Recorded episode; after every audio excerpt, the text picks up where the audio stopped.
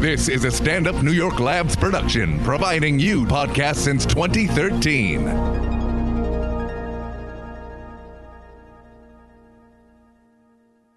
Hey everybody, Raylan Casper White here. This week's episode of X Ray brought to you by St. Petersburg House of Discreet Pleasure. If you're lonely and horny and your spouse has gotten unattractively plump, the lovely ladies and gentlemen at St. Petersburg House of Discreet Pleasure can service all your primal needs in a friendly burgundy velvet environment.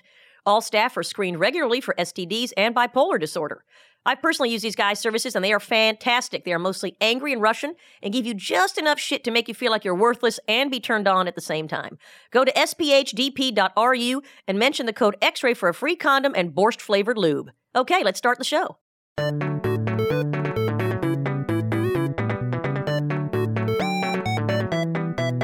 Hey everybody, Raylan Casper White here. Very excited for my guest. This is the first time I've had a a, a Tony winner on the show. Uh, this is Itamar Moses. Hi, Itamar. Hi. Uh, now that is a are you related to Robert Moses? Not that I'm aware of. I don't think so. Uh, was he Jewish? I- Because I feel like Moses, you're kind of you know what I mean. It's a little fucked up if you're not Jewish. Yeah, I think he was, but I don't think okay. he I'm- was a bad man, so I'm trying to hopefully he's not. Let's make him Episcopalian or yeah, something. but at that time, my family was still. When was he active in New York? I And don't from- know. This I is feel where like my he was- ignorance comes I into feel like play. he- I read the Power Broker it- it- over it, like the two and a half years it took me to read it, Mhm. and I think I feel like he was active for like the whole 20, like like 1915 to 1970 or something. Right, But he was anyway, active like the entire history of New York. Like when Ken Exactly. Burns does a documentary, it starts with Robert Moses in, oh in Uh, 1402. But no, the the the Moses name comes into my family uh, in you know Eastern Europe. Okay. uh, while it's contemporaneously with Robert Moses already being here. We're already building projects in the Exactly. Bronx. Yeah. Uh, so Itamar, you are a playwright. Mm-hmm. And you're also a, a writer on the affair, which excites me. I'm just getting aroused just saying just saying the title. Sure. That is the sexiest show on tell in a very awkward, in Yeah. an uncomfortable way. It's Yeah, like it's we kill great. people, but we fuck. We have marital problems, but we fuck. Like there's fucking interspersed through every event. Yes. Yeah. which is great. Is that fun to write? When you write that stuff, do you write in detail? Like, he, you know what I mean? How detailed do you get when you write the sexual well, intercourse I'm scenes? I, I, to clarify, I'm I'm a recent addition to the writing staff Hmm. of the affair. I, I didn't work on the first three seasons at all. okay. Um, and then I just came in on season four to write one episode. So I, I was uh, on a freelance basis. So I was uh, I was in the writers' room for like two weeks while we while we uh, while we broke story for that episode, and then I and then I wrote it. And now I'm on staff a little bit more, a little bit more extensively for season five. now, when you say freelancer, does that mean they don't pay you as much as they pay the other writers? They kind of they don't give you health care? What, what does Eh, that mean? It means that yeah, it means that you're not sort of uh yeah, it means that you're not fully on staff. You're not Okay. contracted to be in the writers' room for like a certain number of weeks where you have to be there, and then Okay, you're just assigned. okay. I just I specifically came in to write that one episode. That that said, um, and there was no, and I I don't know if you saw episode. It was a big episode, 408, though. yeah. That was the crucial one, right? Um, and it did. I guess it did have sex in it, but it was off screen. It was. That's uh, no- it was- what's the it- point of it that? was That's a waste of character my time. Having sex in the next room. right, right, um, right.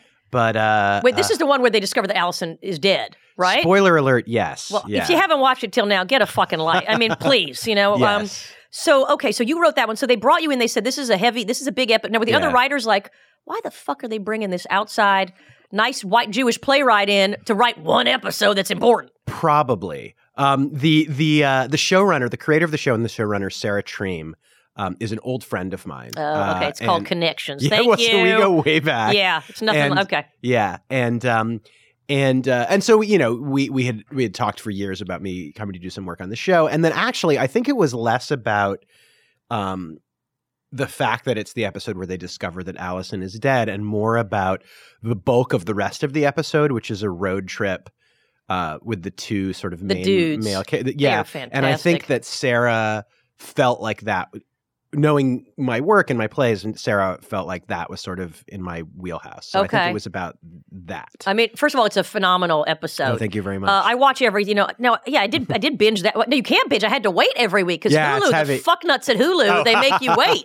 Not because it was too emotional, but because you. uh, No, I mean, look, I'm a dark, dark soul. Uh-huh. Um, It's And like you know, with hand, like with Handmaid's Tale, I can't binge it. I have to. no, like, you have to fucking wait. I have to, well, I have to take a break just. for oh, my because own it's s- so dark. Yeah, Yeah, you can't. I don't think you can binge it either, though. Don't they release it on? A, now they're changing it, maybe, but I think they just wait. that's good. It's good for people's Um, psychological health. Yeah, I that's true. No, it is. It, it was at some point. It's like a Lars von Trier movie, like Breaking the Waves. You're like, this is just this is just torture porn, right? I mean, Right. it really is. It's like, okay, are they going to kill? Okay, so let me ask you a question. think. Yeah. Um, so they kill her Uh huh. now.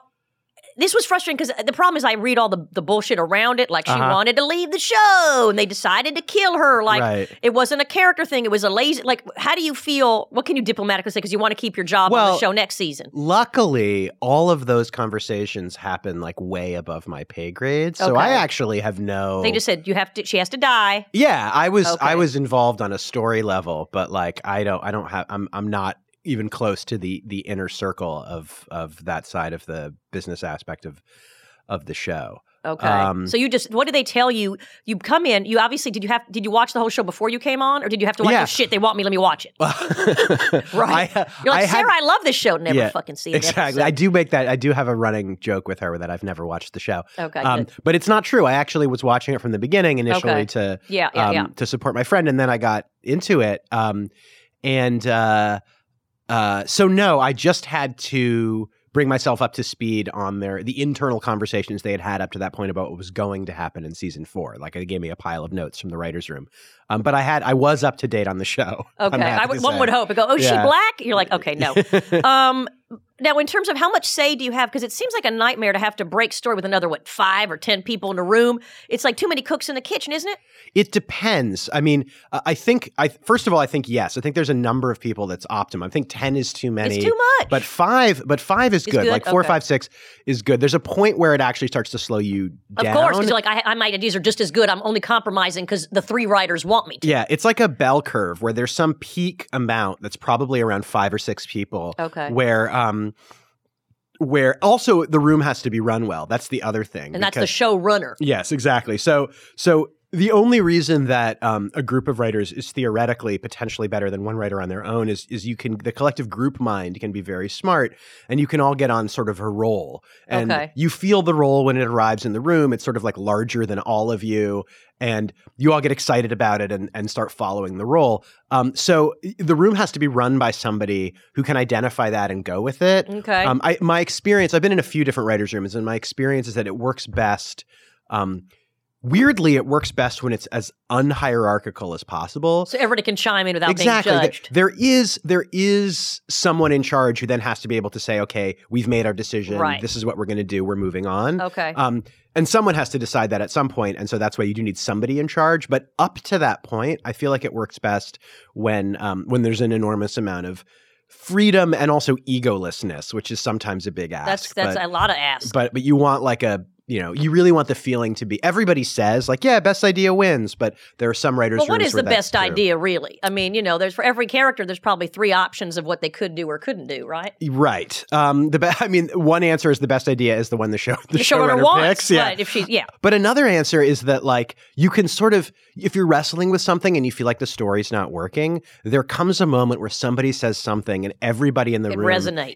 instinctively go like Right. exhales. right. And it's like, oh right, that's Right, it. right, Why didn't we right. see that before? And then you know. So let me ask you a question. Um, so obviously, with the, the the Allison death, at least that had, had, didn't have to be argued. That was just like a given because she's like, "Fuck it, I want to go do some weird, awkward British movies, right? For That sure. take care in the countryside and in the Highlands or whatever the fuck in Scotland."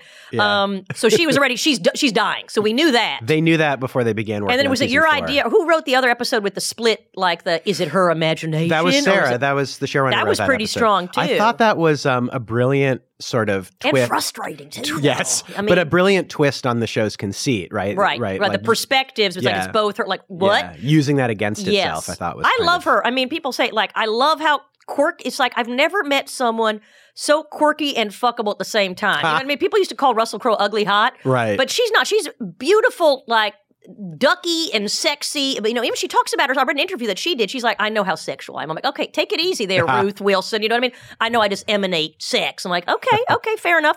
But she, um, why do you think?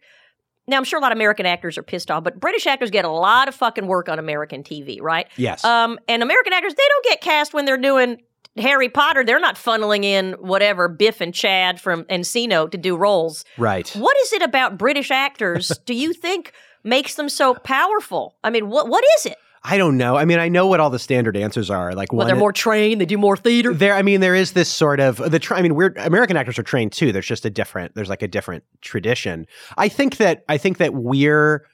I, I think it's still true that that in the arts in America, in theater in particular, around acting and writing and stuff, there's like this anglophilia where we look up to whatever the British Right, like, are doing, Shakespeare's from there, so they must know better. and the reverse is not true. Like Yeah. they don't. They don't sort of right. They're like Mammoth. They're like, okay. Yeah, exactly. Okay. So so um uh but Harry Potter was a is was a British series of books that was filmed in England. But so- now they're cast. You know, they cast that show. What was that show with the two, the the couple, the the black and white couple, the the, the you know in the South.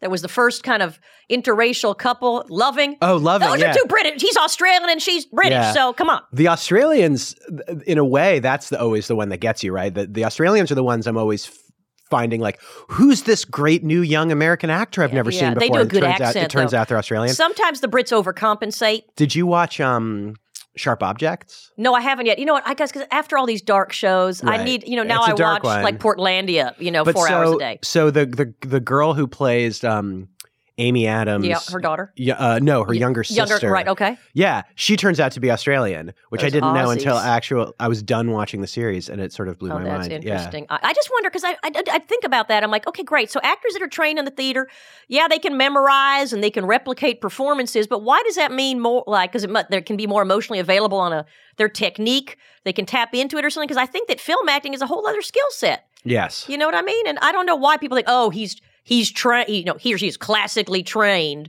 I'm like, okay, Mhm. but why? Do you know what I mean? Why does that make them a? it Just makes them more trained. Does it make them a better actor? Do you think? Uh, Do you know what I mean? Do, do you get my question? I do. or am I making no sense what I'm talking Uh, I about? do. No, no, no. I understand what you're saying. I don't know the answer. okay. I, I was think- hoping you would. But I, I, guess well, not. I think that there is. Um, I think there's no shortage of really serious, wonderfully trained, enormously gifted American actors. I mean, right. there's yeah, no that yeah, yeah. So, um, but I think I also think there is like, at least in Los Angeles, like a culture of waves of people showing up who Yeah. are just kind of pretty Right off the bus. No, and, of you course. know, They're good and for the have, CW. and have abs, and they're Yeah. like, I want to be. I and- want abs. Yeah, and I think, um, uh, so, so I think maybe there's there's like a, uh, uh, you know, Maybe more respect. uh, yeah that that like the, the um p- the I, I wonder if uh i don't know i mean there's I- it's hard not to sort of start running into into into cliches or like stories Yeah, that people yeah, have yeah. told before about but uh but uh yeah i don't know i don't know i think no, we're I just, get, I think get we what, just I love get what the people Brits. take it seriously. Like, I think that it's also in, in England, um, acting as a profession is highly respected. right When you're an actor, you're respected because also maybe you did youth theater in Buckinghamshire or whatever, Uh-huh, or sure. Worcestershire. You know what I Yeah, mean? both of And them then you were in the youth theater and the young Vic and the old Vic. And here, yeah, you're right. I grew up in Ohio. yeah I was prom queen, and now I'm on a TV series making Yeah. four million a week. So I, I get that. I get that. But it's still, you know, I love the Brit. I have no problem with them. You know, Yeah. I loved, uh, I loved what's his name, uh, who sounds like Willem Dafoe. No, Dominic West. yeah I loved him in The Wire. He's Uh, great. Uh-huh. You know, sometimes the Brits though they do overcompensate with the accent a bit. They, they overdo it, like Rachel Weisz. You know what I mean? With the Rachel Weisz when they do it, like Yeah. I'm American. Like, like okay, take it easy. Uh, so now you're going to stay on as a freelancer for season five. well now i'm uh, free my title in season five is consulting producer which basically You just stay at means- home, masturbate, and they ask you questions. Yes, Okay. it, it, it's a sort of catch-all term for someone who is on the writing staff, a producer level writer who's on Okay. the writing staff, but you're just you don't have to, you're not there like completely full time. You don't have to you're not there for the entire length of, of the writers room. So I'm a little more involved, and I'm going to write at least one more episode, maybe part of another. Um, but yeah, it's really fun. I, I I can say that the story for season five is very good. Oh boy, I'm excited do you? about it. What's the ratio of men to women in the room? That's a very good question, and it is the only writers room I've ever been in that is majority female. Okay, uh, both last year and this year. Um, I think this year it's a little closer to 50 50. Um, uh, last year it was even more majority female, but it's but it's it's run by a woman obviously, and then Yeah. there are more women than men in the room. Um, do you and- feel like a man can write a woman's character i- is, is just as as well, or in general, a playwright can write anybody's character? You know what I mean? Like, because I was like, yeah, why not? That's that's your job. I think isn't you it? can. I think I think you can if you're willing to do the empathetic work to get into that person's Right. headspace. Right. Yeah. Yeah. right. Because Yeah. I'm like, why? If you want to write, because it's always hard. I think in America, everyone's so sensitive. Like, if if I wrote a movie about a you know um uh, uh, an African American growing up in the projects and be like, what the fuck are you thinking? Yeah. And I'm like, well, why why not? I mean, if we can tap into the mutual, you know, the human condition Right. and the circumstances are different, but I don't know. Am I being I find that I've This is a really interesting topic, and it's very complicated. So there's a couple of strands of it. One is that um, uh, for the to this, you know, still very le- maybe a tiny bit less so, but still very much so. Most of the people in decision making positions are white. Most of them are male, right? Right. So Les Moonves. so that's, well, yeah. So now there's one less, but but um, one less. one Les. I'm sure he didn't know that when his mom named him Les. Yeah, Yeah. he's fine. He'll be fine. He will God be help fine. Me. Yeah, he'll, we're not worried he'll about cry him. to sleep on his Good pile God. of a hundred million dollars. um, but uh, so so there's two things. There's a couple of things going on. One is uh, what stories are being told, and the other is who's telling them. Right. So so you can have a shift towards let's have more stories uh, set in African American community, communities. Right. Let's have hey, Crazy Rich Asians m- m- made Yeah. a lot of money. Let's let's have more stories set uh, in Asian communities. But that doesn't change the fact that the vast majority of the people directing, the vast majority of the people like in executive positions, Right. Right. so so the, so um you there's these these two sort of strands advancing you know at the same time which is like who's getting to make the decisions who's getting to tell the stories and what stories are being told so in in a vacuum Right. in a total vacuum there's nothing wrong with any writer of any gender or ethnicity writing characters of other Yes. genders or ethnicities Right. but that doesn't turn out to actually be a sufficient answer because we don't live in a vacuum Yeah. we live in an, in a in a world and in an industry where that where there isn't some sort of egalitarian like right, balance right, among everybody right. who can tell the so stories. You're like let, like, let So- the African American write it. Exactly. Okay. Um, and uh, so so it's complicated. Um, uh, and and and and uh, I think pe- I think when people get upset when when writers like me who are straight white writers Mhm. get upset about oh well I'm not allowed to tell my story now or I'm not allowed to Right. um, the thing that they're missing is that like you're you're still allowed to tell it. There's now just going to be a conversation around it that might be a little bit uncomfortable for you, and you're going to have to withstand that. yeah. you know, Yeah. like um, uh, so uh, so I think it's all healthy, and I think um, I think people are f- are freaking out, but they're freaking out because um, when you've been advantaged for so long, um, equality feels Right. l- like oppression to you or something. Like it feels un- like oh Well, now you- it's like affirmative action in a way, right? um, Giving people a chance that have not had a chance above, you know, it, it's not not a meritocracy at this point in uh, a way, or is that I getting mean, touchy? if you well if you look at the numbers, it's I mean there's we're still not even close. Of course, right? yeah. So I'm um, just thinking on a pure. I get what you're saying. I think on a purely artistic level, I think um, I get what you're saying. We people need to people that haven't had a chance to tell their story should give be given first dibs on. Did you just cover up that stain on the table? I saw that. Do you want a tissue or something? Uh, It's I okay. will, yeah, but It's I all right. was Let it just evaporate. and yeah. Crust over. I just didn't want you to um, feel ashamed about your table. No, I, I mean it's, it's I seen mean, a I lot. Oh, pointed- Matt the engineer stepping in, please. Let's pause for a minute. There we go. Yeah. Love that. Look, That he was a also good very dabber. Freudian. We're talking about this very sort of touchy And there's a subject. white stain on Yeah, the table, and, I'm he's like, covering it up. I'm just gonna. That is that was a symbol of.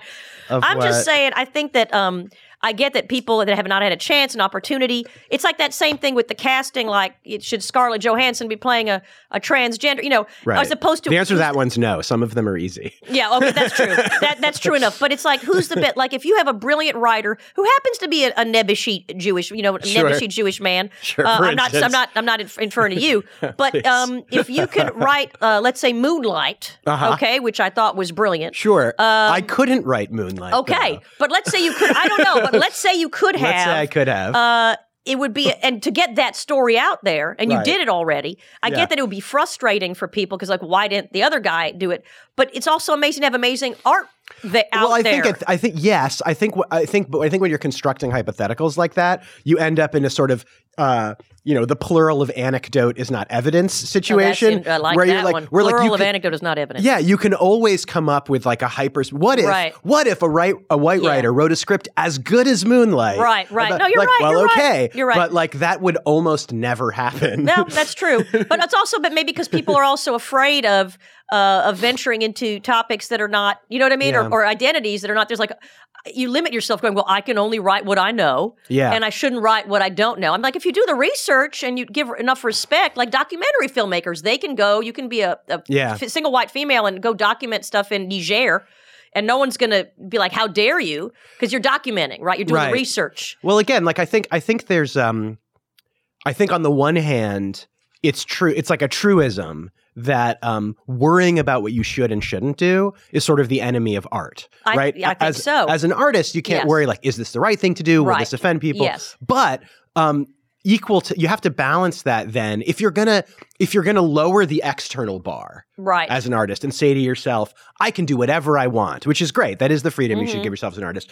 You have to raise your internal bar um, eq- as much, like to Okay. counter that. Wh- Okay. And what I mean by that is you then have to hold yourself to an incredibly high standard of like truth and authenticity and humanism. yes. right? Yes. So, um, and then you know, like in your heart of hearts, if you're doing Right, that, right. and you have to be open to being checked by people, to being told you actually haven't done that Right. and this or that character is two dimensional or cardboard right, or a stereotype right, or, or, cliche, damaging. you're exploiting. and you can't yeah. be if you're going to give yourself the freedom to to do that, Yeah. you have to then be open to um to learn. You know, But do how you to it believe? Do you right. believe that um, that saying "Ri- "only write what you know"? I mean, I think uh I think yes, but I think it depends. I think what you know can mean all kinds A lot of of things. stuff, right. I mean, obviously, it means like yes, I can write about my own childhood and my hometown and my Not own even fa- autobiographical. and Right. my own okay, family. right. But but I think I think it you can know all kinds of things. You you know you Yeah, can yeah. know you have to know what you're writing about, right? You have to Right. know what kinds of sort of human truths you're you're you're delving into. So um so yeah, I think I mean I think you obviously run into a dead end pretty quickly if people if artists are only allowed to write characters who are gonna be pretty exactly like them, limited, like yeah. ethnically and like well the stories would just make no sense. I would Yes. write all stories about 40-year-old white Jewish guys from the Bay Area Um, Right, right, right. which sounds awesome for like one story. well, more like a three-minute YouTube exactly. video, right? Um, uh, so obviously, that's sort of the ad absurdum, like slippery slope Yeah. that you you The can't- artist, ha- yes. So I don't think that's what anybody's asking for. Same thing with actors, right? Like you can't Yeah. an actor, like you said, like Dominic West should not be playing uh, Yeah. Um, whatever. But no, he's an actor, so you have to dive into that character, find their perspective, find the truth, find connect to it. Right? Yeah. If you connect to the characters in some Yeah. way. Um, now, what was the first play you ever wrote? Do you remember that? I do. Were you like three? Like those No. people, like I started with a No. video camera when I was two months old. No, I didn't. I I uh, I started. I, I was interested in writing when I was a kid, but I, I read like fantasy and science fiction novels. So like that's what I Philip th- K. Dick. S- uh, not as cool, Okay, but he Yeah. turned out to be quite an asshole, didn't he? An I'm sh- anti-Semite or some something pretty strong about Philip K. Dick. probably. that Um, name but like um, no, more. Uh, I was more into fantasy, more like Okay. yeah. Uh, and uh, and so that's what I thought I would write. I didn't. I didn't write my first play till like the very end of high school. Okay, where you went to high school in Berkeley? Yeah, I went to Berkeley High, Okay. where Philip K. Dick went to high school. No, Incidentally, God, I love when yeah. shit like that Uh, happens. Philip K. Dick and Ursula K. Le Guin were at Berkeley High School at the same time. I don't know who that is. Can you enlighten me? She is a female science fiction writer who died recently, who was just a giant in the field. Ursula, I- well, a name like that. She's God help she's amazing. She um uh she has just to take us off on a tangent. You can edit this out if Oh you no, don't please, want I keep it. But um, so Ursula Le Guin, she wrote many wonderful things, but in particular, she wrote something everybody should read right now, I think, which is a short story called "The Ones Who Walk Away from Omalas." And, Um, And is she British? Where's she from? no, she went to Berkeley High. Oh, She- right, right, yeah. right, right. Yeah, Hello. she was. Um, Hello, Ray Lynn. Wake yeah, the fuck up. Yeah. Okay. So she. Uh, uh, so it's a it's a story about a utopian city where everyone's happy and everything's great and everything's easy and wonderful and prosperous. But then when you turn eighteen, they tell you the secret of the town, and the secret of the town is that there's a dungeon under it where some like nine year old child is like living Oh, in good rags and like Lord. suffering. And they just explain to you that, like, yes, this town is prosperous and wonderful, but all of that depends on this child living in this oh, that's dungeon brilliant. suffering. And it's like, can you continue to live in the town knowing that? Right. And then some people are like, you know what? Like, it's too bad for that child, but She's already everything's in pretty there, great here. and- yeah. Yeah. And then there are those who walk away once they know that. Wow. And it's just a great parable about. you mean we should just leave the United States? Well, I, I mean, you can you decide what it's a parable right. about. well, it's not too hard in this day and age, isn't it? Um, That's amazing. Ursula Le Guin. yeah anyway so so f- so yeah so i oh right so i i read fantasy and sci-fi and then i got into theater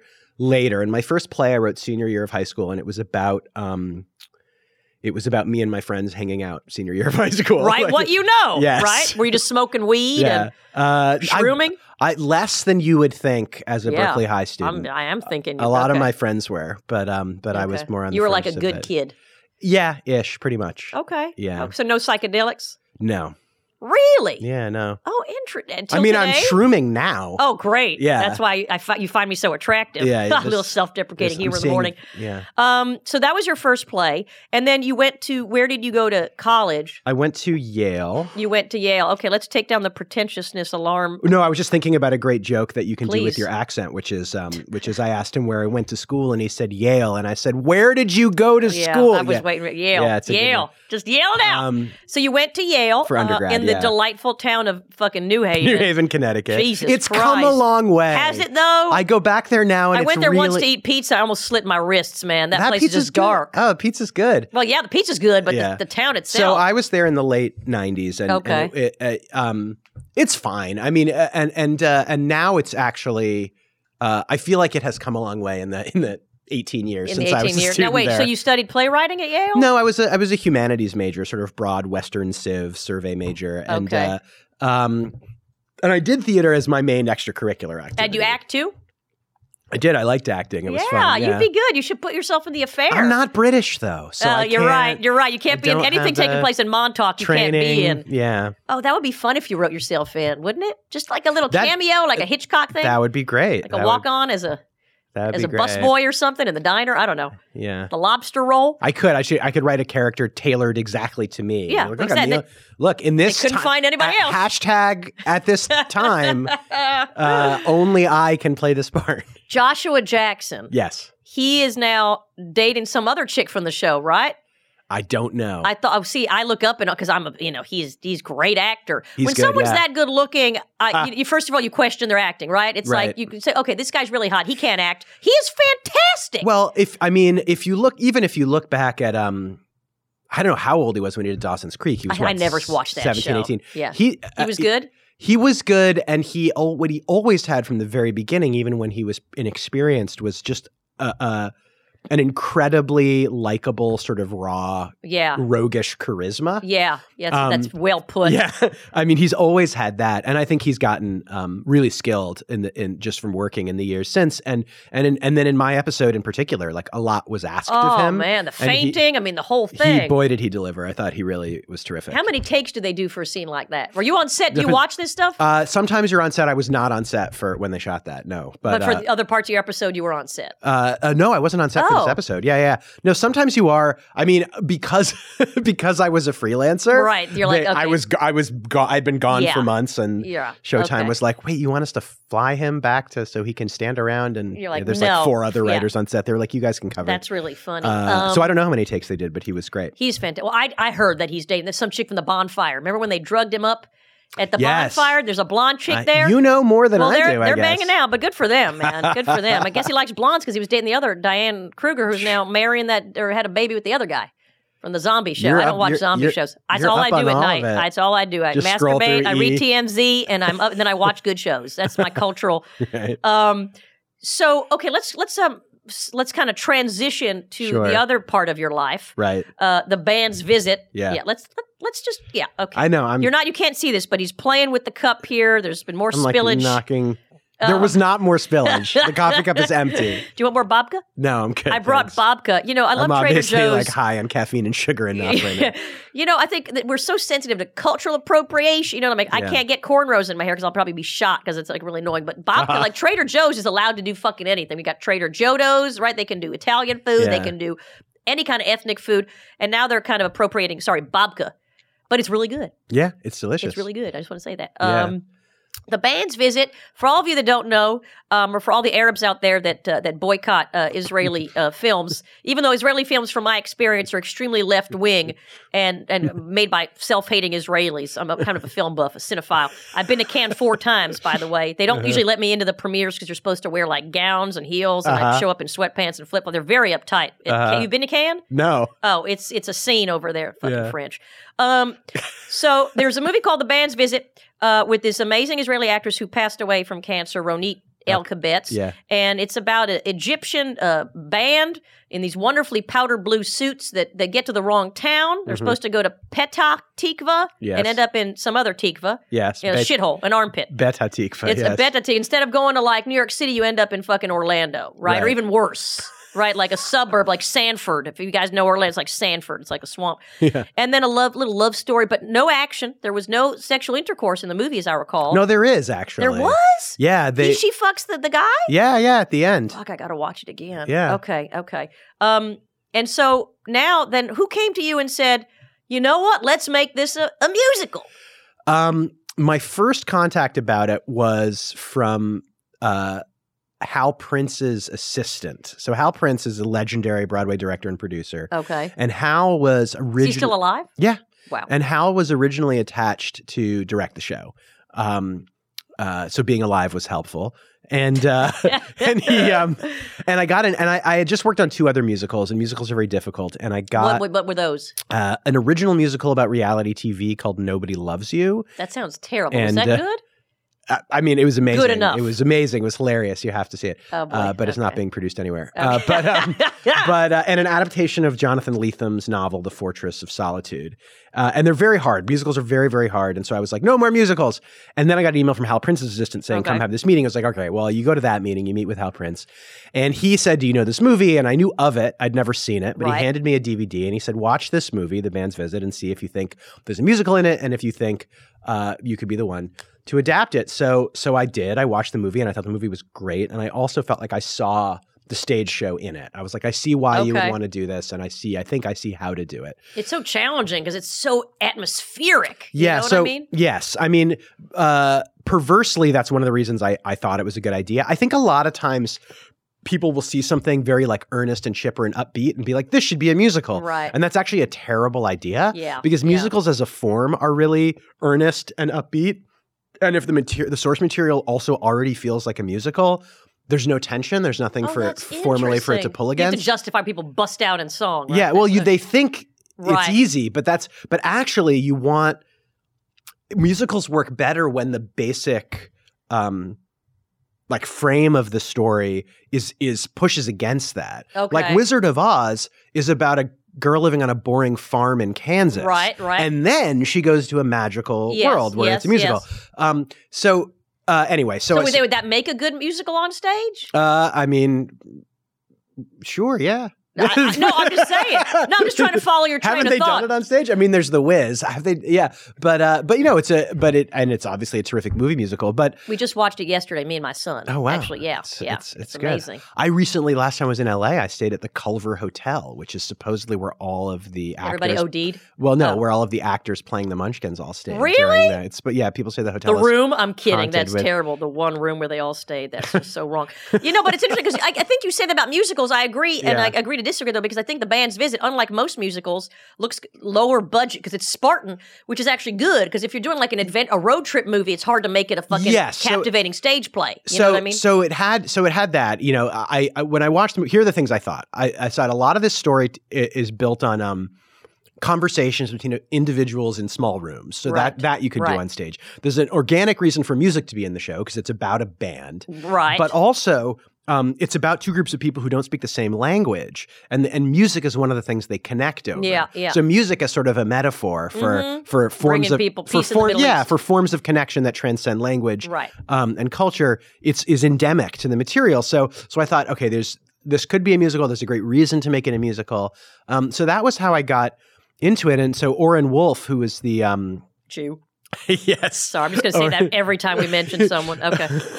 Oren, so Oren, is, who's the person who got the rights from Iran Kolarin, also a Yes. Jew, the, the Israeli, Israeli. who made the film. Right. Uh, Oren and Hal hired uh, me and then and David Yazbek to do the adaptation, uh, and uh, and we were off to the races. Amazing. And so when you wrote it, uh, you collaborated with David Yeah. Yazbek on the music, Yeah. and there was no music in the original film. Yeah, I mean, I Okay. didn't write the music. No, but, no, uh, I, yeah. I, I didn't. You're not that brilliant. No, No. I'm just kidding. I'm kidding.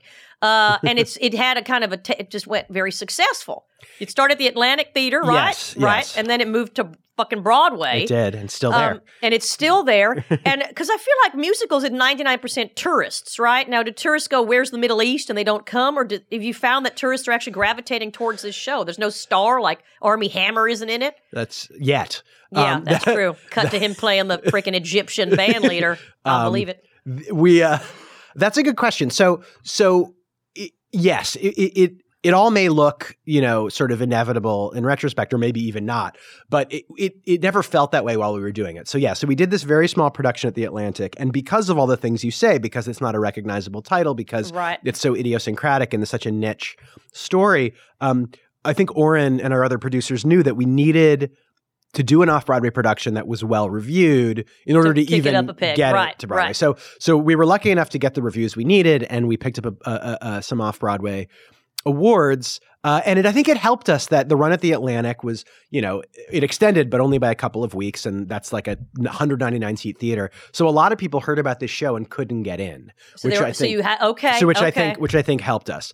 So then we moved it, um, and uh, I think uh, I think there are different. I mean, again, as with you know business discussions about the affair, the the the conversations about what audiences are coming to see bands visit and how to roll into subsequent versions of audiences right. happens a little bit above my pay grade. Okay. But um, my my broad understanding is that there are phases to it. Like there there's audiences in New York and nearby that will come see new musicals if they hear they're good. Okay. You know, and and that you know will get you so Yeah, far. Right. And then at a certain point, that audience runs out, and you start needing other people to come in, and Mhm, tourists, and and Mm-hmm. and so on. And so so there was a point where. Um, I think our audience started to wane, and then the Tony nominations came Well, the out. Jews ran out. Yeah. Well, Right? I don't know about that, but um, They but- never run out. But uh, but the um the Tony nominations came out. Okay. Whenever that was in May, I guess. And you got a shitload And of we Tony got a, noms. we got a lot of nominations, so that that helped, and then we won a bunch of them Amazing. in June, Amazing. and so that I think is has has gave us like another a push. another boost, Yeah. and also there were I mean it depends what you mean by stars, like like Tony Shalhoub was in the show That's true. for the first Monk. year. Yeah. And, and you know he's not in terms of like Broadway box office. He might not be Nathan Lane or Hugh Right, Jackman, right. But everybody actually knows Tony Shalhoub, Yeah, you're right. even if they think they don't. yeah. Uh, like, and oh, then- it's that guy. And then uh, our our female lead Katrina Lank um, certainly wasn't a star when we when you we made opened. her a star. but well, I think it was a mutually beneficial relationship right, right. Katrina's so good in the show. She's really great. Um, her accent sounds French. I got to tell you, she does. I'm like, what I'll the let fuck? her. I'll pass it along. I'm just saying. The Israeli accent and the French accent are actually pretty close. Pe- Well, I my don't mom know. has my mom has a heavy Israeli it's accent. the hard R, yeah, okay. right? It's the, In uh, Katrina's defense, people have been asking my Israeli mother if she's French for my entire life. Okay, good. Okay. Um, no, I thought she was fantastic. This is she's- no, this is no insult. Or I think she does a spectacular job. She's great. Uh, Does sound French, though. the the show, the show is uh like the role f- sort of fits her like a glove. She fits the role, whatever it is. That she and the role shaped Right, each other. right, right. And so I think by now, Yeah. she. I mean, she's our poster, right? She So, like, channels Ronit. Yeah. she does channel the main. Did she try and do that to I kind of don't stay think- loyal I- to that? But she does have that. se- You know, I think they have a lot of similar qualities. I know Excuse me. she's seen the movie and really admires that performance. Okay. I think she I think she has said that she didn't watch it too much precisely for that reason because Ronita only is three thousand times. is I'm kidding. so good Right, that right. um that uh she knew she would be influenced so i think she sort of but i think they as it happens the role is you know as as conceived by iran and adapted by us there are certain qualities that like that calls for and she has them so i think there's a lot of was it? just Was there any overlap. pressure to cast an Israeli and an Arab actor? And were you like, ah, fuck you? well sh- tony is lebanese Okay. So he is he is Arab. Okay. Um. Uh. And then there was, and then there, we didn't worry about it as much with um with Dina. Um. I mean, Katrina isn't Israeli, Right. but she sort of has you know sort of an Eastern European okay. vibe to her. She Okay. feels like she could be an Ash, you know Ashkenazi Right, Jew, Jew, even though okay. she's not. Um, so uh, so we did concern ourselves with that um, about casting the the band that we wanted people from the region or Okay. of, of Middle Eastern or Arab Descent. descent. We worried about it less uh, uh, with the Israelis, although we have a bunch of you know Israel, you know native Israelis and Hebrew speakers in the show. Itai, Okay. Itai Benson, who plays um, Poppy, and Jonathan Raviv, who plays Sammy, and Sharon Sayeg. Like these are all people who okay. are, are Now, does this Sharon who understudies Katrina? Sharon and uh, another actress named Madison McCucci actually b- have sort of- Italian. sure, Oh, yeah, boy. We're- Yeah. Okay. yeah. Okay. And have And- they gone on yet? They literally just this past week for the first time. So so everyone had you know been sick or had to take a break or Right, vacation right, or this right. or that. Literally every actor in the show had had an understudy go on for them at least once. except for Katrina. And then she and the fin- girls are like, "Well, you fucking get Yeah. sick already." and Little and strep um, throat bacterial yeah, well, implant. God forbid. I'm kidding. I'm But, kidding. um, God forbid. But uh, but anyway, vac- uh, finally Katrina took a vacation last week. Well, then bless so her heart. Madison and Sharon um, They alternate? alternated and both got to do Dina a bunch. And of this is their times. first time doing a lead on Broadway. Were they nervous Yes. as fuck? I'm sure they were. I haven't spoken. I Wow. haven't had a chance to talk to them since they did it. Yeah, but uh, that's scary shit. yeah. It's also a hard act to follow. it's it's you know a what I mean? lot. It's like being John Coltrane's son, Rafi. you know what right. I mean? He's a Yes. great sax player, but I'm like, dude, please, just There's- um, you couldn't have chosen a different instrument. it's, you're really a glutton for punishment. No, I heard it went really well, and the audiences really liked it. Oh, good. Uh, but it did remind me of a funny story that I heard you. So, so there's a playwright named Bruce Norris um, who uh, who started out as an actor and was a very good actor by all accounts. I only met him uh, later when he was mainly writing. But there's a story about him in an early uh, gig understudying Matthew Broderick in Okay. like. Uh, the producers. no, no, way before that in like Ferris the early Bueller? Neil Simon plays, like Okay. Biloxi Blues, or Right, Bro- right, or, right, you know, right. one of those. And and uh, uh, this story might not even be true because I don't know if they even really did this, but but uh, you know, apparently this is when they would like announce over the PA, like when an understudy was going Right, on. right. So he and that's play begins with that character addressing Oh, the audience right, at a comes out monologue on stage. So so the story is that over the loudspeaker, you know, somebody goes, "Tonight, the role ordinarily played by Matthew Broderick will Oh, be played shit. by Bruce Norris," and then boos throughout Boos, the audience oh. as the curtain comes up and he's st- standing oh, there. bless his heart. Yeah. So uh, I heard it went much better than that when our understudies Oh, went good. on. well, for that's Katrina hard. This week. Audiences are fucking rough, Yeah. man. You know, they don't really care if the actor has feelings. There's a human on there. Did you Yeah. see the Serena Williams, Naomi Osaka, the match? I didn't. I I didn't see watched the that- match, but I that's- they saw booed her. some of the clips. I mean, this afterwards, poor yeah. girl Naomi. You Yeah. know what I mean? Her big win, and Serena's standing there booing this girl Naomi. and She's crying under her visor. Yeah, that was that, just when like someone's a- crying under their visor, you know, she, you know what I mean? Poor girl didn't smile once throughout the whole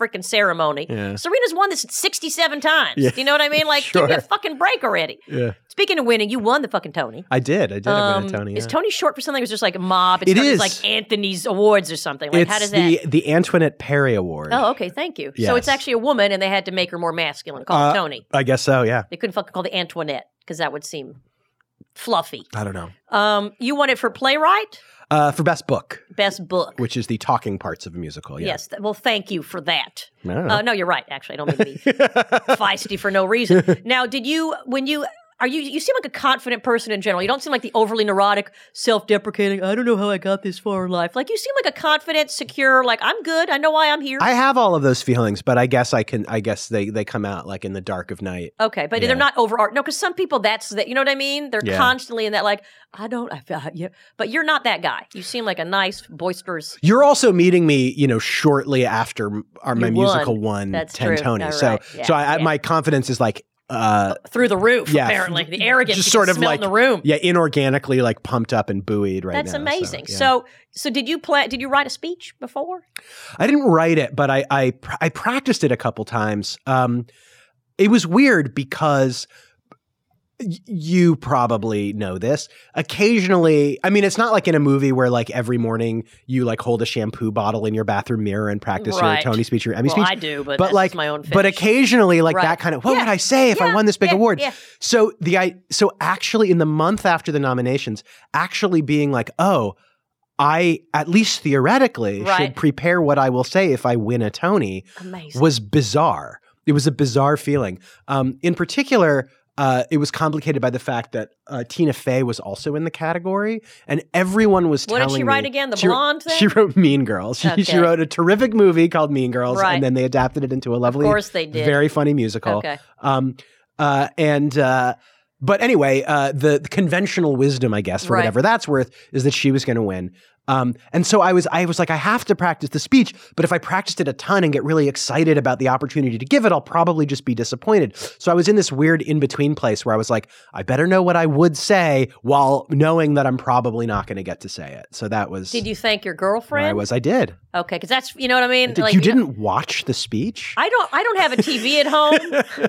I watch everything on my computer, like a ravioli size screen. Uh-huh. I That's did. Kind of I mean, thing. my girlfriend was there with me in the room. yeah. You, she would have been pissed if you hadn't thanked her. Did you thank the Middle East for having problems, thereby, thereby you know, enabling this this Mulia was- musical. That was implied. Yes, It was I think implied? that's- No. Thank you guys for just being stuck, you know, for the last 3,000 years in the same exact argument. Yeah. Um, do you feel or do you have any aspirations when you when you adapt something like this to bring to bridge people together, actually make an impact in socially or oh, there are Arabs and Jews coming to see this play. Like, you know what I mean? Like yeah. I mean, I I think. Um, can theater change the world is my question. Yeah, uh, I think that if you want to change the world, there are f- there aren't many slower ways to do it than writing theater.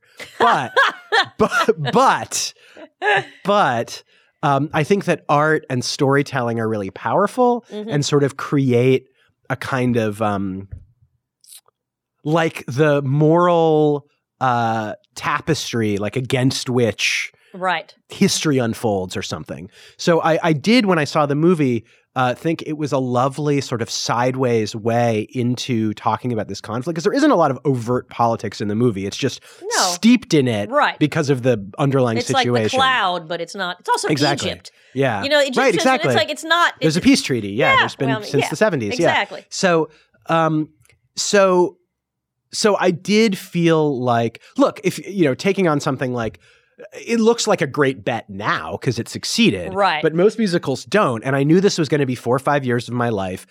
At best, probably going to have a short run at a place like the Atlantic mhm. and then go away. So, if you're going to invest that time, you you'd better think that there's that you're saying something important that you're Right, that you're trying. right. You know, um, Do you think it helped that it was um it wasn't your standard uh the, you know musical theater music and it felt more exotic to people? I and it think was- so. I think that um, I think Yazbek, uh, who also is He's half brilliant. who also is half Lebanese, incidentally. What's up with the fucking Leb? They're taking over, man. People worried about China. They're Worry about the everywhere. fucking Lebanese. Yeah. Um, uh, I think that he was able to write um, authentically Arab music um, in a way that, yeah, th- I've certainly never been on Broadway before. Yeah. So I think Yeah. yes, I think that did. I mean, look, uh, uh, musicals are are a really risky bet. People risk a lot of money, and mostly they lose it. And so the impulse is to do something you think will be safe. This is guaranteed to succeed, but um. But really, if you look at what the sort of weird hit of every year is, Right. it's something that in ad- unexpected. yeah, it's something in advance you never would have. Let, let me do the founding fathers with hip hop, you know, Right. fun home. Let me adapt this graphic novel about a guy who runs a funeral home getting hit by a Is truck that what and his that's dog. about? I Yeah. had no idea. It's okay. really good though. And Okay. so it's oh, you know, it, it is always the thing that carves out its own space that that It does seem like theater, especially in New York, is like a club. It's hard to get for a new playwright to get something produced, right? You I have mean- to know somebody or be sleeping with somebody. my my memories are foggy and vague. Um, I guess it is hard. Yeah. I mean, I, I when in terms of when I broke in, Yeah. um, it was probably in my lit, mid late twenties. So i whatever lessons I learned back then are 15 years out of date. Did you get a master's in playwriting? I did. I after college, I went to NYU um, for the MFA in in dramatic Master writing. of Fine Arts. Yes, Okay. in playwriting and screenwriting and TV writing. They Did teach you all of find that those there. helpful, In some ways, I, I or just now you can teach? Because a lot of people get an MFA just so they can fucking teach, I right? can teach. I don't know if you need. I mean, if Do I think you teach? I do. I have. I Okay. like it. Okay. Um, uh, it was helpful. Um, I know both of us are like burping up a storm. You can't hear this, but me and each are just like just alternating. it's They're yeah. classy though. They're they're not like aggressively burped burps. uh, it was helpful. Um, it was helpful to be in New York for those couple of Right, years and right, sort right. of be in grad school, but also be sort of making inroads like in the city and meeting people. Mhm. Um, I learned things about the craft that was useful. I liked my sort of peer group of writers, just psychologically. It's sort of like I'm in the MFA program at NYU. I, I therefore Right. should take myself seriously. Yeah, I mean All you're that- making the effort, right? We all talk about that's- the acting training. Talk about playwright training. Yeah. And I think at first, you know, maybe someone is a little bit more likely to actually read your script because you have this like stamp of approval from Right, this right. place, but that will only get you so far. So I think it cra- I think that and a couple other things I did in New York, like I was an intern at New Dramatists when I first moved to What the is city. new dramatist? New Dramatists is a membership organization for playwrights. okay. Uh, and I, it was my first job in New York. Was I interned there for like four or five months, and um, you know, I knew when I came out of college, I knew about like all the big famous Right. playwrights and all the dead playwrights. But interning at New Dramatist introduced me to the generation of working playwrights immediately ahead of me. Okay. Okay. Um, and these were people at the, back then. These were people like uh, David Lindsay Bear and Nilo Cruz and um, What's the guy with the little Me, Me Too moment? Juno Diaz? Is he a playwright? No, he's a novelist. He's a I'm- novelist. I'm, proud to Okay. say he is not Okay. a playwright. Okay, good. Um, he got cleared, apparently. Whatever. Okay. but um but uh so so yes i mean those things were helpful and it, it- you know at, at a certain point you just have to put your scripts in people's hands Yeah, and, And- hope and- they read past page four. exactly and and as many hands as you can and if I give you my play, will you read it? uh, you Yeah. are, you're not you're not this isn't you imitating me back then this is you no, asking no, me I'm asking literally you. now. Yeah, literally, will you read my play? uh maybe someday Oh, boy. That's committal. Thanks for letting the, the new generation arise. Okay. you're the new generation All right. On the medium generation. Jesus Christ, man. Uh, I when I what I say when people ask me if I'll read their plays is eventually because it really does. It sometimes will take me a long time, Right. but I don't feel bad because that's what happens when I give other people my plays. So it takes oh, them forever. great. So so instead of improving upon that, I pay it backward. Hey, ex- that's exactly what I was going to fucking say. Yeah. Um, so what do you, I know people, I hate when people ask like, what do you like better? But do you prefer now, now that you're older and more tired, Yeah. um, TV writing where the money obviously is a million times fucking better than Yeah. right plays? Not a million times, but yeah, you can add, good- add I mean, a well, zero. it is better yeah. though, isn't Yes. it? I mean, when Oh, you're yeah. talking like something at the Atlantic Theater, what are you making like 400 bucks a week in, in royalties? I mean, what, what's The, the, well, the, the I think it's an Arthur Miller joke, or at least attributed to him, that you can't make a living in the theater; you can only make a killing. Right. Well, that's but uh, right. so so no, the, there's no comparison. I mean, the, the the amount of money that you make in television versus theater is is Is sick. It's incomparable. But right. but um, which do I like better? I honestly I like doing both. I think if someone said you have to pick one, Mhm. you're only allowed to Right. to do one. I think I would pick theater because um, of the total control Yeah. and ownership that you have as a Yeah. playwright. Yeah. Like as a playwright, you own your play forever, and you're just licensing it for individual Oh, that's- I productions, like and that. and Right. no one, Just a control thing. yeah, and and no one can you can change whatever you want, and no one can make you change anything. Um, uh, What producers can't make you change something? when there's a commercial, they ca- actually they can't. Right. Oh, they well, they're can- like if you want to get it produced, They you might can, yeah, consider. exactly. I mean, if you're and if you're already in a production situation and the producers yelling at you to make changes, like you actually don't have to Ooh, listen. I like that. um, uh, hopefully your relationship with them is healthier and they Right. will make you know few Right. suggestions and and and limit themselves to good ones but um but i like doing both because uh uh you know television it's not just uh, it's not just about the money it's it's um you're reaching so many more people so right, right, um, right. even with staffing like i've never had the opportunity to create my own show but even staffing can be really fun like being part of a team Yeah, of course. It's not not having- lonely. yeah, not having all the pressure quite on your Do shoulders you have a You're couple just stuff trying you've to- written that you're trying to sell now? As a yeah, I've written showrunner? some pilots and Okay. developing some things. And is, is that happening? Did someone pick something up to develop with you, Uh, I especially mean, after the Tony? Oh, win? sure. Yeah. You know, Okay. everything's always being developed. Right, but that's true. No, but I'm Yeah. saying someone paying you, saying, you know what, Itamar, you won the Tony. Um, now you give us some some street cred. You know what I mean? Because you're Uh-huh. like a superstar of the theater, even though you've been doing it for 20 years. Now they know who you are. Right, Yeah. oh, it's won the Tony. Um, does that help you? Do you think in the room in L.A. and I, I think maybe in some general abstract sense, it's hard to it's hard to track specifically Okay. because no one's craven enough to be like, I wasn't interested in this before, but, But now, that you now- won a Tony, I suddenly think this Okay. is a good idea. Um, I'm sure I think it's opening a, a, a few doors, but you know, development is it's really hard. Uh, it's it's given me trying to develop my own show has given me an enormous appreciation and respect for anyone who gets any show on the air. it's, it's insane. It's so hard and it's involves so much luck and you have to like run such a gauntlet of ways that it can get fucked up. Well, I think what's frustrating for me, and you don't have to, I mean, please correct me if I'm wrong, but I feel like it isn't a meritocracy, right? I mean, look, No, it's no. taste, it's subjective. no. But I see something, I don't know if I should name the playwright Tracy Letts, but I just saw the, the Mary Page Marlowe when I I, did- was in New York. I didn't and see it. I've seen his other stuff. I think he's a brilliant actor and a great writer. But this felt like a first draft of something that at this point, when you're that famous, you can fart something out and someone's going to produce it. You know what I mean? I'm like, you can do better, Tracy. Do you know what I mean? Like, you have this epic thing like August Osage County, and then you have this thing like, okay. But um, that's just my feeling. I don't. I don't mean to badmouth. I'm sure he's a lovely person and I like his wife. I Was it- didn't see that play and Okay. so I can't speak Okay. to that. I do think he's a great writer. Um I love Oz. He also August seems like a Osage nice County. person. I don't really I've met him. I think he is nice. Yeah. You know. Um so I don't know. I I some stuff gets my point is some stuff gets produced by people or if they have stars in it on theater and you're like really oh, well, of course. and that's frustrating to me as an audience member but a lot of people eat that shit up i'm It just is more frustrating. critical i have more of a critical you know, I'm a, I'm a snob. I'm not a snob, but I'm Yeah, saying I it's mean- like people eat anything up. Oh, is there a superstar in it? Nicole Kidman's getting naked. Great.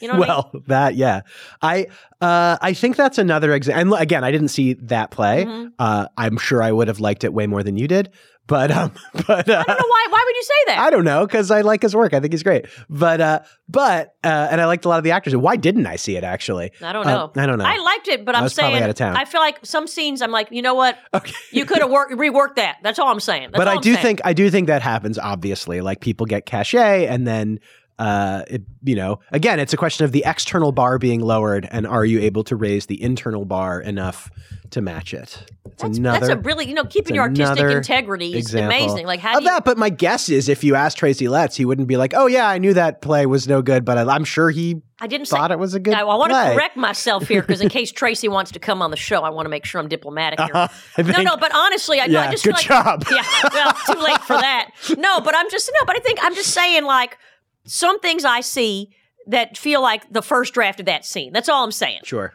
that's all I'm saying. Like Yeah. rework it a little bit, make it improve. I know you can improve. I know you're smart enough to improve. but that's all I'm But saying. another thing that's going on is like these these theaters aren't responding to nothing; they're responding to market forces, right? It's like Netflix, right? Yeah. It's all day to day to day so to like data. the only people who could to the extent that this you know this is a phenomenon that could be like pushed against the only people who can do that are audiences and the way they can do it is by not buying tickets right And why would they not buy tickets? exactly because they're buying tickets is is to to Yes. things that have you know nicole kidman in a bathtub is, is Remember that? why people do that i do remember that Do you do you read your reviews? um, I- I tend not to. Sometimes I can look at them much later and actually, my what right when the show opens, which is when they come out. Right. You're so exhausted and emotionally raw and Yeah. sensitive, It and you would- yeah. tried so hard to make every aspect of it good that you can't read the reviews. Yeah. You'll you'll it- you know you'll read a review the day after something opens and be like. I want to murder someone. This is the, and you'll read the same review eight months later, and you'd be like, "Oh, this is actually pretty thoughtful, and Right. the criticisms aren't that bad." But Right. you're so hyper hypersensitive the moment the show opens. You just shouldn't. Do you look think at them. critics are um, helpful or, or hurtful to art? I think they're helpful. I think that. Um, Look, I mean, this or that, you can argue about this or that individual critic and say that guy doesn't know what he's talking about. Right. You can argue about the um, the uh, sort of disproportionate power of, say, the Times. But I think on balance, more people writing about the art form is better. I think it's really scary and bad that critics keep losing their jobs. I think the fewer people writing about theater there are, the worse it is. And then even with the Times, I think you can argue that the Times being powerful and being able to influence Yeah. people and get them to see plays is mo- is way more good than it is bad. Okay. Um, I think on a case by case basis, you can um, you can get on a run where there's like a powerful critic who doesn't like your work specifically, and then you feel like you're unjustly fucked for years. Um, Especially when they get snarky. yeah. Right? Sometimes when reviews are snarky or they miss the point. You're like, how can you're But- just one person? but that's a different. But that. But and that might be true. Right. But that's a different. s- That it, you. It's not a leap from there to like to critics are bad. Actually, most of the critics that I know and that have written about me, I think are really um, smart, thoughtful people who do a, a, a job that people often hate them for. Right. And like, why would they? You know what I mean? They, yeah, they yeah, care of about course. the art form. You're like a meter maid. Yeah, so for Nobody the likes so you. for the most part, I think they're they're they're great, um, and there should be more of them. Is there like a Rotten Tomatoes for theater? no, um, there- because I think it's brilliant for movies because you have all these other websites and people can get a, an aggregate. There was there actually was a really good website called I think it was called like the Criticometer or something that was Critica- essen- Criticometer. Yeah, some- Criticometer is yeah. the correct pronunciation. Uh, and then it got like bought by somebody. It was run really well, and it was kind of cool. And then it was bought by somebody else. Viacom. Yeah, who like who like sort of destroyed it. Oh. And yeah, there's some sad story there that I don't know all the well, Oh, it's details not of. that sad, but um, But um, but so, so the answer's not really. There's nothing quite like Rotten I Tomatoes. wish for if the theater. Times had so much power, and they do, maybe they should have two critics per show. You know what I mean? And You know, then they used to do publish- that. Oh, really? That makes sense. 'cause Then you have two different opinions. Yeah. And like, oh, okay, they agree on one thing, they don't agree on the other. I try to read reviews after I see the show. Yeah. um, unless something's really panned. But I think seeing really bad theaters fun too sometimes if the tickets weren't three hundred fucking dollars. You know what I Mm-hmm. mean? If I could get a freebie for a bad play or they paper the house. Um, but yeah, you got looked at me really serious. Like I feel like I was saying something really profound. You're No, looking at me no, no. really I'm just serious. think, I'm just thinking about this because it, Okay. because because every couple of weeks uh, now we're hearing about a theater critic. You know, the Village Who Voice gets just killed? Oh, Well, no, yeah, no. yeah. the Village Voice just I closed- know, just that's disappeared. sad. So that's That's sad. But um, you know, so what does that mean about what's going to happen to the Obies? I mean, all of this is, I think, oh, were they the OB? they were, yeah, the overseer. yeah. Oh They- wow, that's an yeah. off Broadway award, right? Yeah. What's the difference between that and the uh, the drama desk?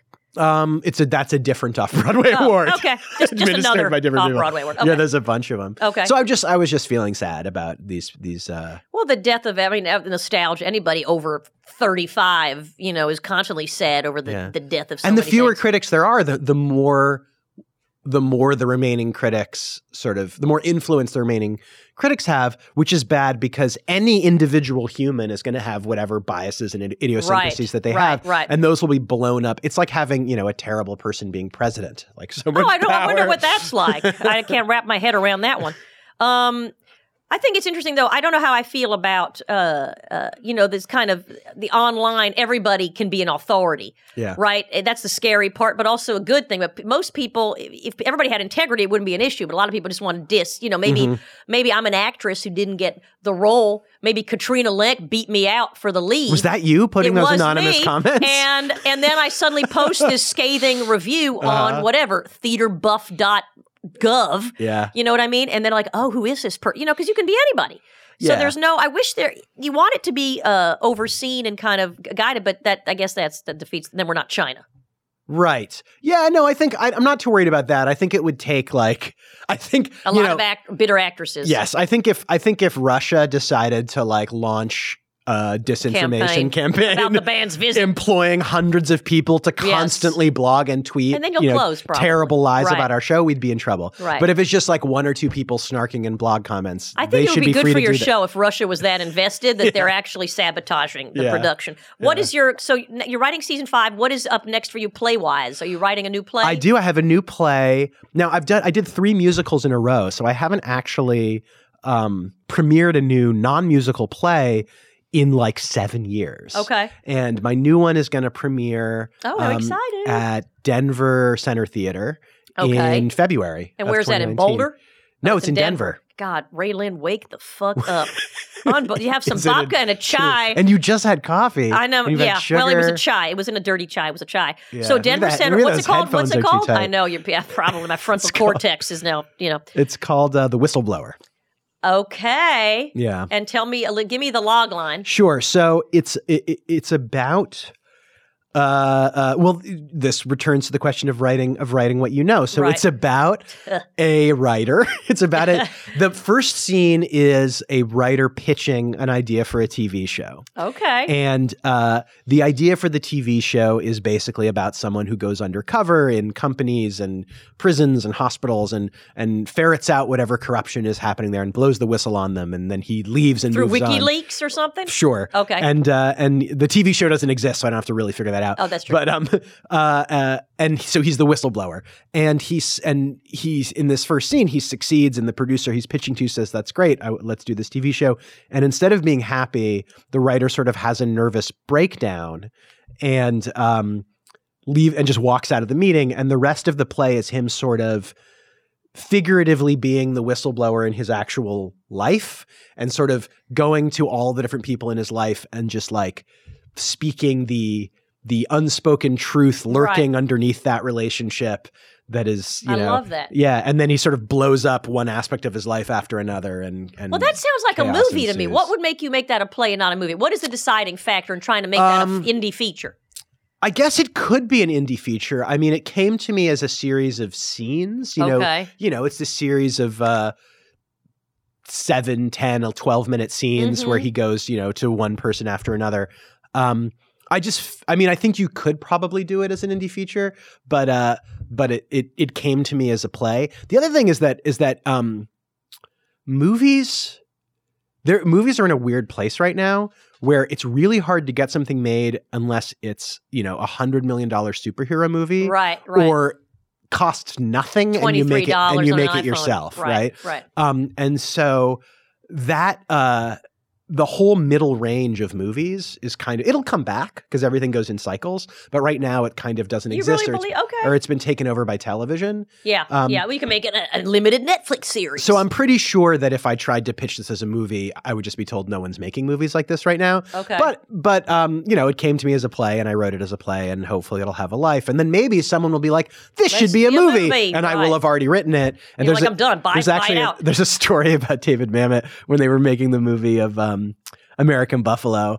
Then somebody said, uh, "Well, do you want to adapt it?" And he said, "I'll fucking adapt it for you right now." And he crossed out a play by David Mamet and, he wrote, wrote a, a movie? screenplay by David Mamet and That's handed brilliant. it back. He's an arrogant fuck. I love him. I mean, he's. I heard him on on what the fuck on Uh-huh. Mark Maron's thing. He's Yeah. out out of control.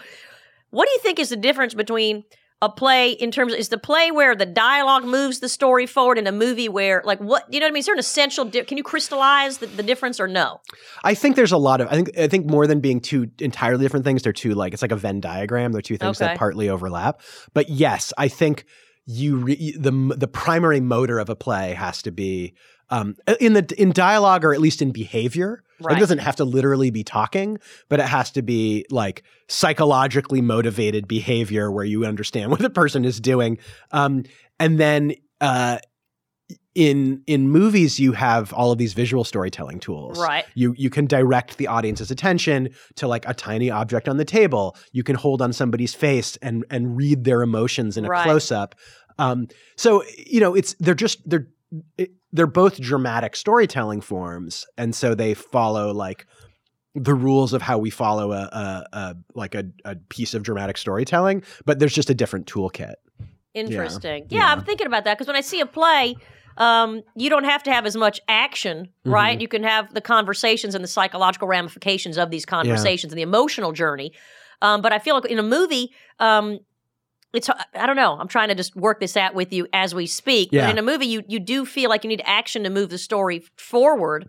Uh, you can have one scene to dialogue, but then something needs to ha- something bigger needs to happen. Here's another way of saying it. Um, I think that dr- scripted forms, plays, and movies are much closer to music than they are to something like a novel, right? Okay. Um, but the way, but the music of theater and the music of movies is very different. The music of a play um, has to do with the the dialogue, the rhythm of the dialogue, and the flow of of the dialogue, and the music of uh, film uh, has more to do with how it's edited.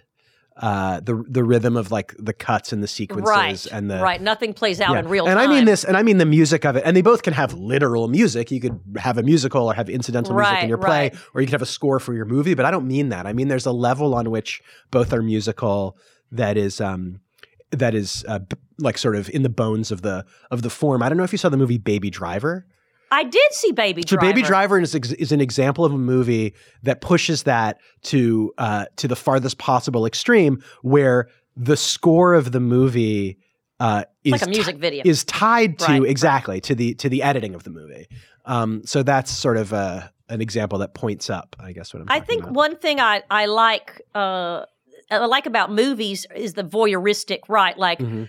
I can really feel solitude in a movie. Like if I see someone sitting alone in, in an apartment or an old age home, do you know what I mean? I kind of really feel what it's like Yeah. to be in that situation. I'm like, Yeah. oh wow. And with theater, because I'm with other people and I know that person's really not alone. Do Right. you know what I mean? I can't feel that same. It's hard to depict solitude uh, yeah. in that way or depression in there's a way. yeah, there's a way that in a movie where That the was a really profound thought, wasn't it? I just- agree. Can I I th- just say, I think yeah, Mm-hmm. that's there- pretty big what I just said right now. Write that down, folks. when when a when the camera picks somebody up in a movie and and we feel like we're with them and it, we're in their POV, we feel like we are them. Yeah. And I think in a, in in because because you know you're looking in, a- in a theater, you're looking at the proscenium, you're Right. looking at the whole stage. Yeah, You're looking at- um, we I think we do tend to identify with the protagonist, but it might be in a slightly different Right. way. well, it's a Wouldn't it be- communal experience, and uh, film for me is not a communal experience. Film No. for me is a very individual experience. That's why you can watch it at home. Yeah. Do you know what I mean?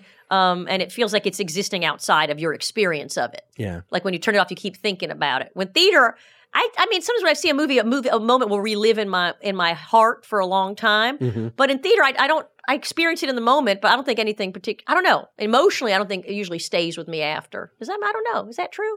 I remember years ago I saw uh, Death of a Salesman Yeah. with uh, Brian Dennehy. Sure. who I think started acting when he was like 80 Uh-huh. Right, he started late. There's that moment when she's the, the the wife is yelling at the grave or whatever. Uh-huh. That stayed with me for days. That's a great play. It was a great Mm-hmm. play. It was a great, you know. That's why they keep doing these classics, right? I mean, they don't, you know, something. Um, uh, something ex- that you're excited about, like people should see besides your work? Obviously, go see bands visit. When's it going to close? It's still open. Uh, it, the run is theoretically open Open ended. ended. Okay, so go see bands visit and bring friends that don't know anything about the Middle East, so we can you know expand people's knowledge. yes, Uh, is the soundtrack available on iTunes? it, it is. Uh, there is a soundtrack available. All the Okay. songs. um, Can you buy just the book? recording? You can. You can buy. Uh, TCG has published the script. Where do you get more royalties? Should I tell people to buy the book or the CD? I pro- I guess I get more royalties from the book. Okay, so Oh, buy the Uh, book. but really, go see the show. I Okay, get but the if most you don't live royalties in from New you York, buying a ticket is it to going the to show. tour? Is it going to There go is- to like Milwaukee and Madison? Uh, there, there is. I don't know if it's going to go specifically to Milwaukee and Madison, although probably one of them. There is Okay. a tour.